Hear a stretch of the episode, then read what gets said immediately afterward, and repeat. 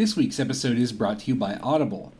Audible has over 180,000 titles to choose from, all compatible with iPhone, Android, Kindle, or your MP3 player of choice. For listeners of the show, Audible is offering a free 30-day trial membership, complete with credit for a free audiobook of your choice. You can cancel any time and keep the free book, or keep going with one of Audible's subscription offers. Go to audibletrial.com/Japan to claim your offer. This week I'm going to recommend Japan Story, In Search of a Nation 1850 to the Present by Christopher Harding. This is a cultural history by a historian in Scotland about the people who saw Japan's modernization not as a step forward, but as a step back, as a terrible and soul-crushing calamity. It's an absolutely fascinating premise for a work of history. After all, what is more quintessential in Japan's modern history than the struggle between modernity and tradition? You can check it out for yourself. Just go to audibletrial.com/Japan to claim your offer.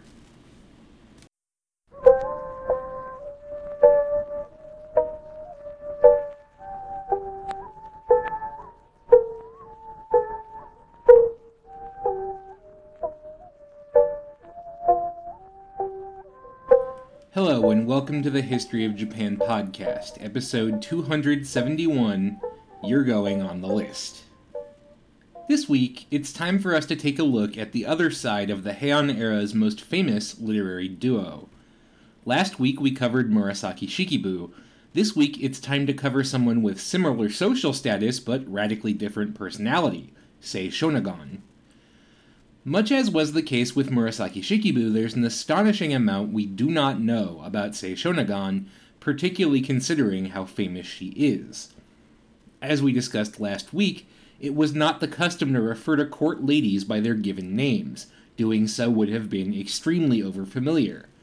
Instead, women were known by an assumed name, usually some reference to their father's family, plus a title associated with a close male relative.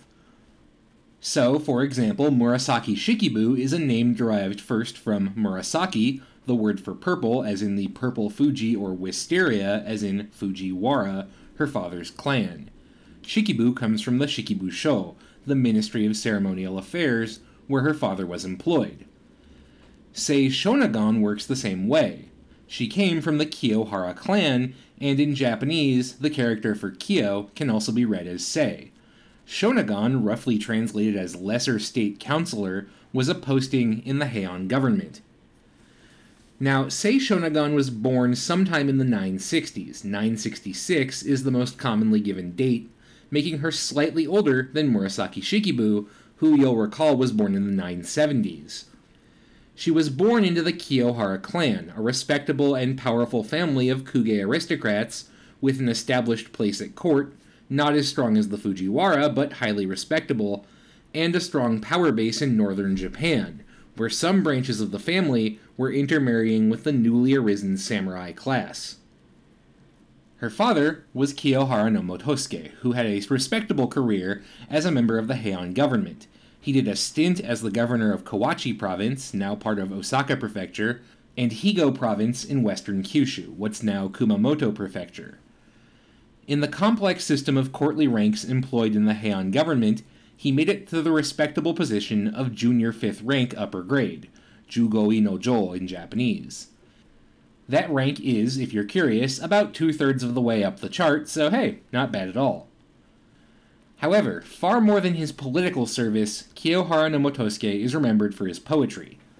Long after his death, one of his poems was included in the famous Ogura Hyakunin Isshu, compiled by the legendary poet Fujiwara no Teika. And since Teika's Hyakunin Isshu is one of the most famous poetry compendiums in Japanese history, you could actually argue the most famous, that's not bad at all. If you've heard of Utagaruta, the card game where people try to match part of a poem with the whole, the poems that are used to play that game are from the Hyakunin Isshu. Kiyohara no Motosuke was also tapped to co-edit an imperial anthology of poetry, the Gosen Wakashu, alongside the other major poets of his day. When an admired poet of the time, Fujiwara no Kinto, decided to compile a list of the 36 greatest poets in Japanese history, the 36 Immortals of Japanese Poetry, he called it, Kiyohara no Motosuke was included on that list. So yeah, that's one hell of a literary pedigree for your dad to have. Unfortunately, much like Murasaki Shikibu, there's very little I can tell you about the young life of Sei Shonagon. We do know that, like Murasaki Shikibu, she picked up a facility with classical Chinese, which was uncommon for a woman in the aristocracy to do. Unlike Murasaki, who, you'll remember, learned it alongside her brother as he prepared to work in the imperial government, we're not really sure how Sei Shonagon picked the language up. Also, like Murasaki, we do have a guess for her actual given name, Kiyohara no Nagiko, though that guess is grounded far more in tradition than in actual historical research. We don't even actually know how Shonagon became the personal name that she took on at court. Usually that name would come from a position held by a close male relative, but neither her father nor her husband ever held that title. What I can tell you is that, by the standards of a Kuge family, Sei Shonagon grew up somewhat poor. Now, I want to emphasize the by the standards of a Kuge family bit because this is not exactly life on the mean streets of Heiankyo that we're talking about here. Simply put, her father's poetry, while highly regarded, didn't exactly make the big bucks. The positions that he held in the imperial bureaucracy either generated very little money or had no stipend attached to them at all, which would not be a problem for other aristocratic families, but her branch of the Kiyohara did not have as much in terms of pre-existing assets as, say, the fancier branches of the Fujiwara clan. So her family had some financial difficulties keeping up with the proverbial Joneses, or I guess the proverbial Minamotos. Though we don't have anything to back this up, I'd venture a guess that this is why her father was willing to take a posting for a governorship in a godforsaken place like Higo out on Kyushu. Kyushu was a place people were exiled to in the 900s, not really a place you went to if you were looking to advance your political career, but beggars cannot be choosers, as they say.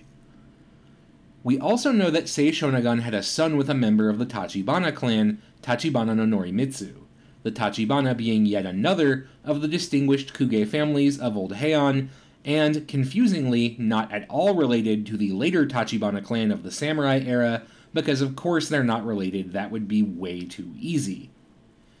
Anyway, Sei Shonagon's son, Tachibana no Norinaga, was born in 982, and his parents were probably married when he was born, though we cannot be 100% certain because, again, confusing and incomplete sources. Sometimes, for example, the two parents are described as being as close as brother and sister, other times as actual husband and wife. They had a kid, so who knows, I guess. Either way, the father of her child, Norimitsu, had a fairly distinguished career with a series of postings in Heian combined with 4 separate provincial governorships. He also, by the by, makes a surprise appearance in the Konjaku Monogatari-shu, or collections of tales from the past. In the story, he's going out to meet a woman, as Heian men so often did, and is ambushed by 3 ruffians, who he cleverly dispatches by catching one off guard and then baiting the other 2 into chasing after him and picking them off one at a time. When word gets out that 3 people are dead in the street the next day, Norimitsu is dragged by his friends to go see the bodies, and is very grateful when another man, looking to boost his own reputation, claims credit for the feat of daring swordsmanship, since Norimitsu does not want the attention that would come with claiming the feat for himself. Norimitsu is also described in Sei Shonagon's own writing, which we will of course get to in more detail, as a charming and witty man, though not one without faults. For example, she records one story about being so overwhelmed by life at the imperial court that she chose essentially to go on a staycation without telling anybody where she was. The only ones she told were some close friends and Tachibana no Norimitsu. But then, of course, the people who want to find her and annoy her, it is unclear exactly how, but apparently she was quite popular, know how close she is to Norimitsu, and so one of them, a holder of the rank of Chunagon, or middle counselor, tries to corner Norimitsu and make him say where Sei Shonagon is. Norimitsu, trying to lie but realizing that he's about to give away what he knows by laughing or smiling or something, thinks fast and simply stuffs a bunch of seaweed into his mouth so that he cannot talk at all.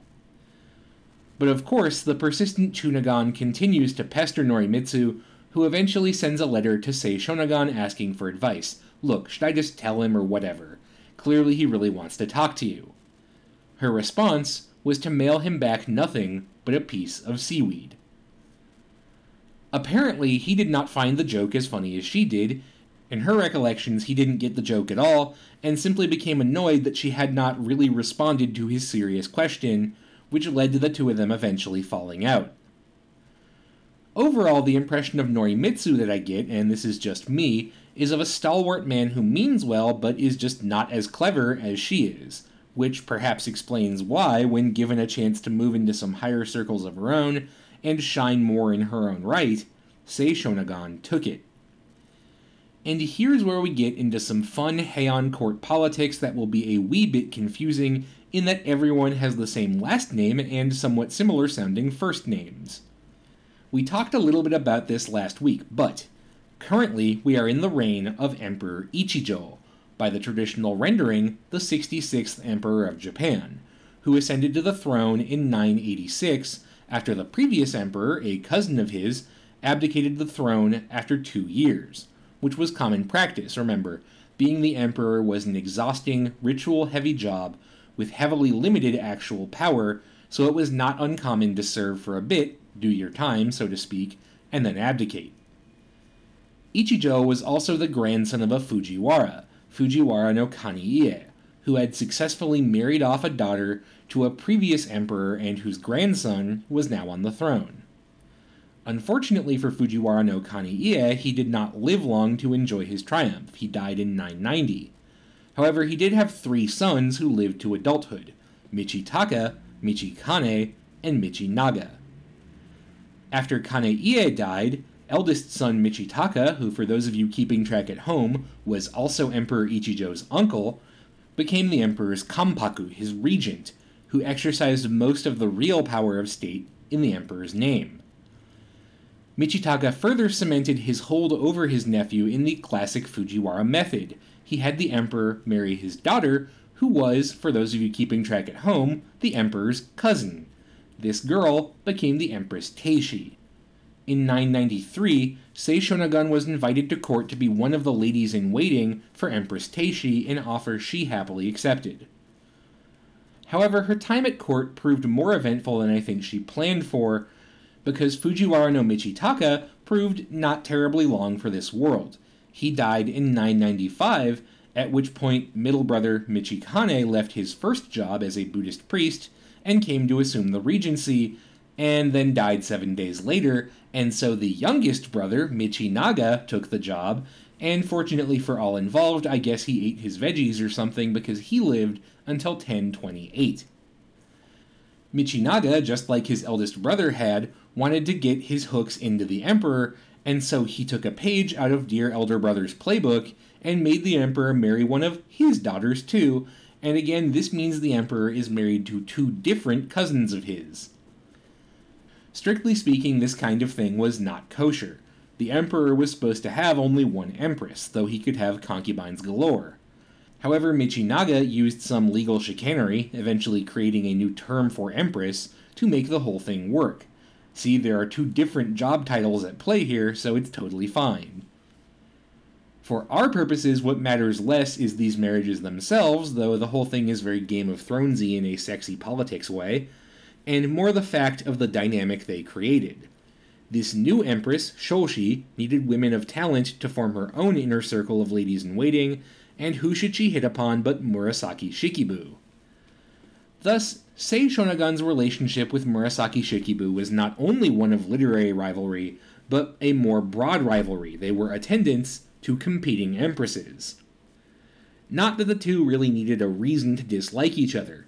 For reference, here is Murasaki Shikibu's take on Sei Shonagon, direct from Murasaki's own diary. Quote, Sei Shonagon has the most extraordinary air of self-satisfaction. Yet if we stop to examine those Chinese writings that she so presumptuously scatters about the place, we find they are full of imperfections. Someone who makes such an effort to be different from others is bound to fall in people's esteem, and I can only think her future will be a hard one. She is a gifted woman, to be sure, yet if one gives free rein to one's emotions, even under the most inappropriate circumstances, if one has to sample each interesting thing that one comes along. People are bound to regard that person as frivolous. And how can things turn out well for such a woman?" Unquote. If you are wondering, we do not have anything in the reverse from Sei Shonagon about what she thought of Murasaki Shikibu. If I had to guess, I'd say the feeling was probably mutual. At its core, the antipathy between the two of them seems to have grown out of their very different personalities, combined with their competing stations at court, on the courts of Empress Teishi and Empress Shōshi. If you'll recall from last week, Murasaki was quiet, reserved, preferred a degree of solitude, and did not like to show off. She would not even use classical Chinese at court, except at the request of her empress, although she had a good command of the language. After all, Chinese was not ladylike. Meanwhile, Sei Shonagon was outgoing, charming, witty, biting in her humor and sarcasm, seemed to enjoy being the center of attention, and was not at all afraid to show off her skills, including skills like Chinese that only men were supposed to have. They were just two very different people, so a degree of dislike between them seems kind of natural. Now that we've done all this scene setting, I suppose you're wondering if Sei Shonagon is such a great writer that she deserves to be mentioned in the same sentence as Murasaki Shikibu. Well, what did she actually write? The answer, my friend, is one of the very few things I read in my undergraduate Japanese lit course. By the way, shout out to Dr. Terry Kawashima, that class was awesome, which actually made me laugh out loud when I read it for homework, the Makura no Soushi, or Pillow Book. The Pillow Book is definitely not a novel. It's non-fiction, a collection of musings, essays, lists, anecdotes of court life, whatever else Sei Shonagon felt like writing down. What really makes it stand out is the wit, humor, and charm with which these things were recorded, so much so that even in translation, 1,000 years after the fact, a college student on the other side of the world can still find himself thoroughly charmed. And I'm not alone in that fact. No less an authority than Arthur Waley, one of the first Japanese to English translators ever, wrote that Sei Shonagon was, quote, incomparably the best poet of her time, unquote. Which, don't let Murasaki Shikibu hear you say that. Strictly speaking, Makura no Soushi is usually grouped into the genre of Zuihitsu, literally wandering brush. These are collections of meandering poetic musings that were very popular and common in the late Heian and early medieval Japanese periods. Many of the later authors of Zuihitsu are actually attempting to imitate Sei Shonagon, but most of the other entrants in this genre are far more dour. One of the other famous Zuihitsu, Kamono Chome's Hojoki, is this gloomy collection of disaster stories advancing the idea that the world is becoming decadent and being punished by heaven, which, whatever, grandpa, yawn. According to Sei Shonagon herself, the idea for the text came out of a fortuitous accident. Over in the male wing of the palace, the emperor had commissioned a new copy of the venerated Shurji, Sima Qian's Records of the Grand Historian, the first great work of written history in the Chinese literary tradition, commissioned about 1,000 years before Sei Shonagon was born. As a result, the palace had some extra paper lying around. Paper being expensive and valuable, some of it was gifted to the empress. I'll let Sei Shonagon take it from here in her own words. Quote, "What do you think we should write on this?" Her Majesty inquired. "This should be a pillow," I suggested. "Very well, it's yours," declared Her Majesty, and she handed it over to me. I set to work with this boundless pile of paper to fill it up to the last sheet with all manner of odd things, so no doubt there's much in these pages that makes no sense. Overall, I have chosen to write about the things that delight or that people find impressive, including poems as well as things such as trees, plants, birds, insects, and so forth. And for this reason, people may criticize it for not living up to expectations, and only going to prove the limits of my sensibility," unquote. If you're wondering what the hell does "this should be a pillow" mean, well, it's an example of one of those classic staples of Japanese humor, the kanji pun.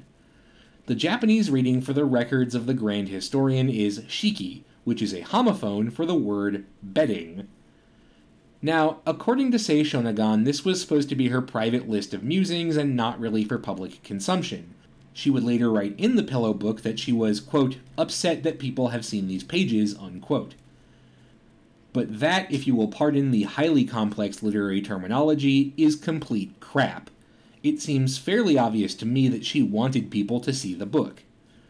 For example, she claimed to be very upset that she just so happened to leave her writing in plain sight in her home, well away on a trip, and it just so happened that a friend of hers happened to pop by and find it lying there, and just so happened to read it, and just so happened to find it funny and take it with them and read it more, and read it with other people, and read it to other people, and oh no, woe is me, my secret work is out there.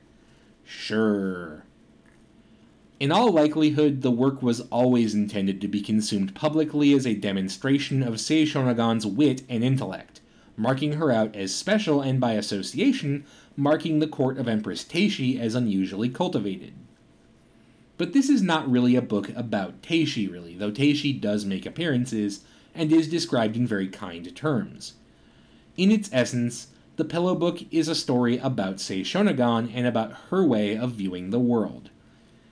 There's no real organizational structure to it. The text jumps around both stylistically from lists to poetry to prose, and chronologically, though that may be a function of the fact that the oldest versions we have are from 200 years after the Pillow Book was finished, and so things may have gotten a bit jumbled in the passing along.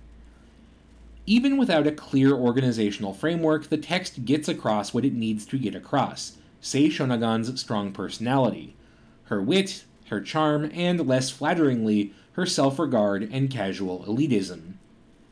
Now, since, unlike Genji, there's not really a plot I can summarize for you, I think the best thing I can do is simply provide you a few choice moments from the text. So, for example, here is her description of the ideal lover.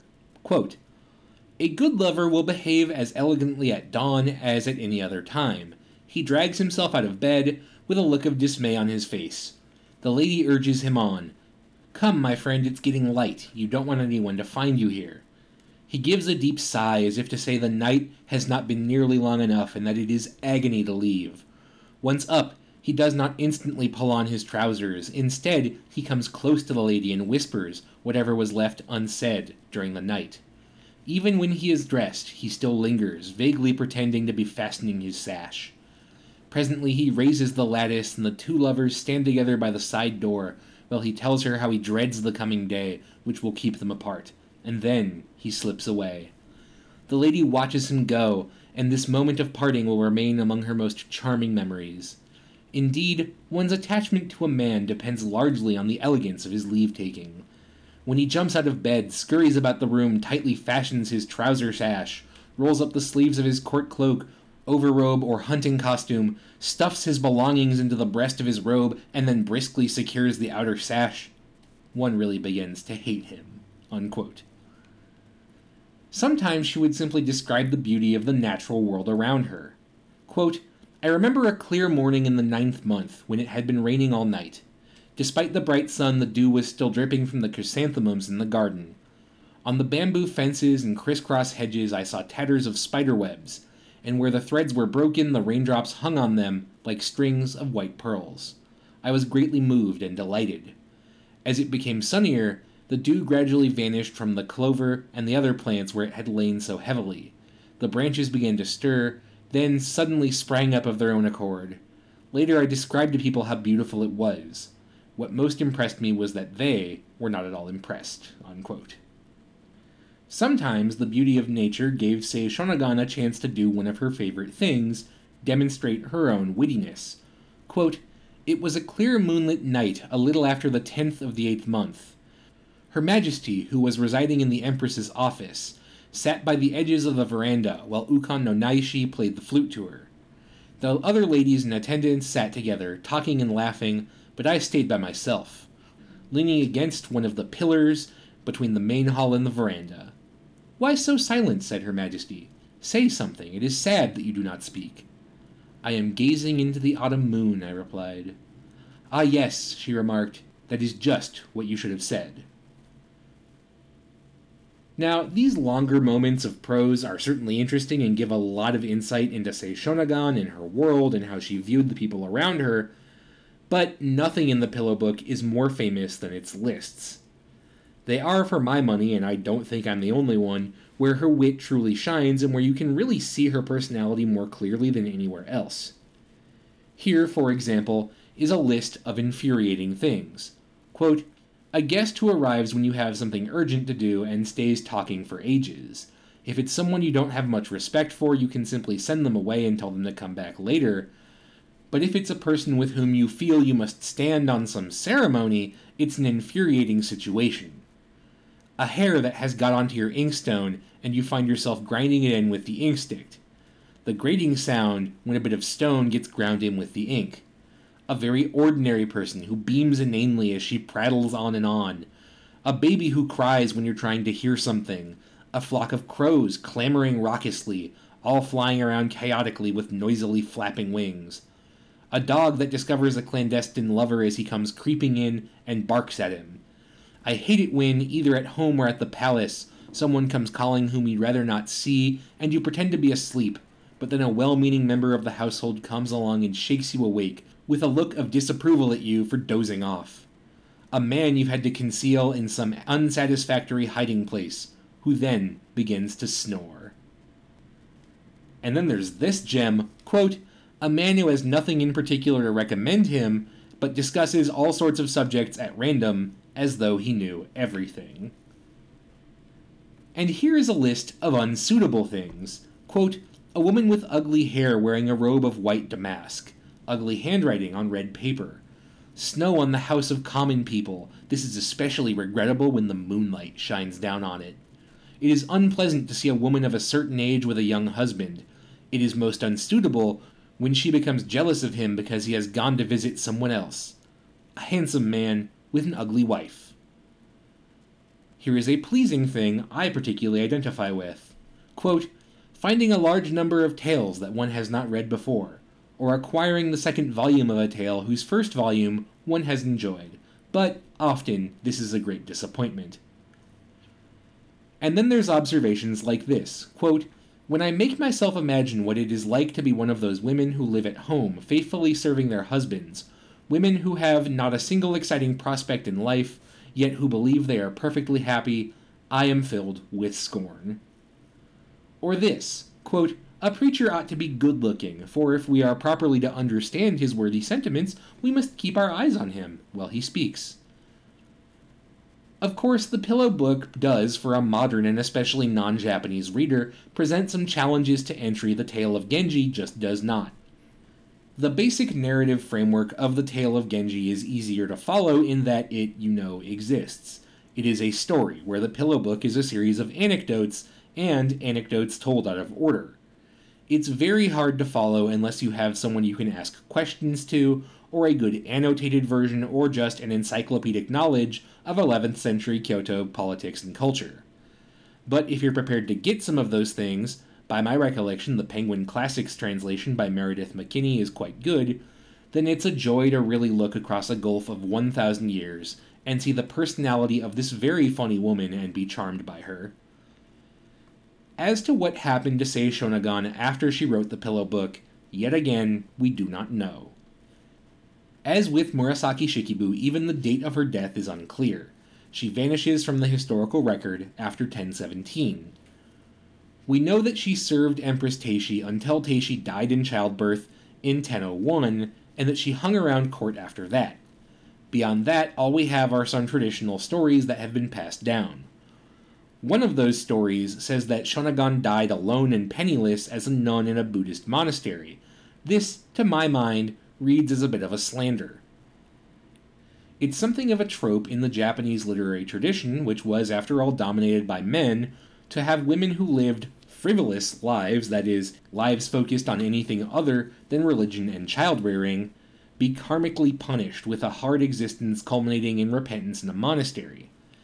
You see comic writers like Ihara Saikaku make fun of this trope hundreds of years later with works like Life of an Amorous Woman. So this story reads to me as later men saying, oh, that Sei Shonagon, what a troublemaker, she got what she deserved. Other traditions have her remarrying to a Fujiwara, Fujiwara no Muneo, governor of Setsu, a very prized position very close to Heian itself. The two then supposedly had a daughter, Koma no Myobu, who became a recognized poet in her own right. This reads to me as more likely, but that's pure inference by a non-expert in the period, so take it with as many grains of salt as you feel are appropriate. One way or another, Sei Shonagon finally died sometime between 1017 and 1025, making her somewhere in her 50s or 60s, depending on which set of birth and death dates you use. However, her influence lived on far past her own life. Her effortless style and charm have been imitated by many authors since, though I don't think any of them are nearly as good. Incidentally, Sei Shonagon also got a poem into the Ogura Hyakunin Isshu, like both her father and actually Murasaki Shikibu. Her poem is quite funny, as befits her style, mocking a lover of hers who claimed to have snuck back into town after a night together by imitating a rooster outside the city gates, thus convincing the gate guards it was time to open things up for the day. Her response to this story was, Yo o komete, tore no sorane wa hakaru tomo yo ni osaka no seki wa yurusaji. The rooster's crowing in the middle of the night deceived the hearers, but at Osaka's gateway, the guards are never fooled.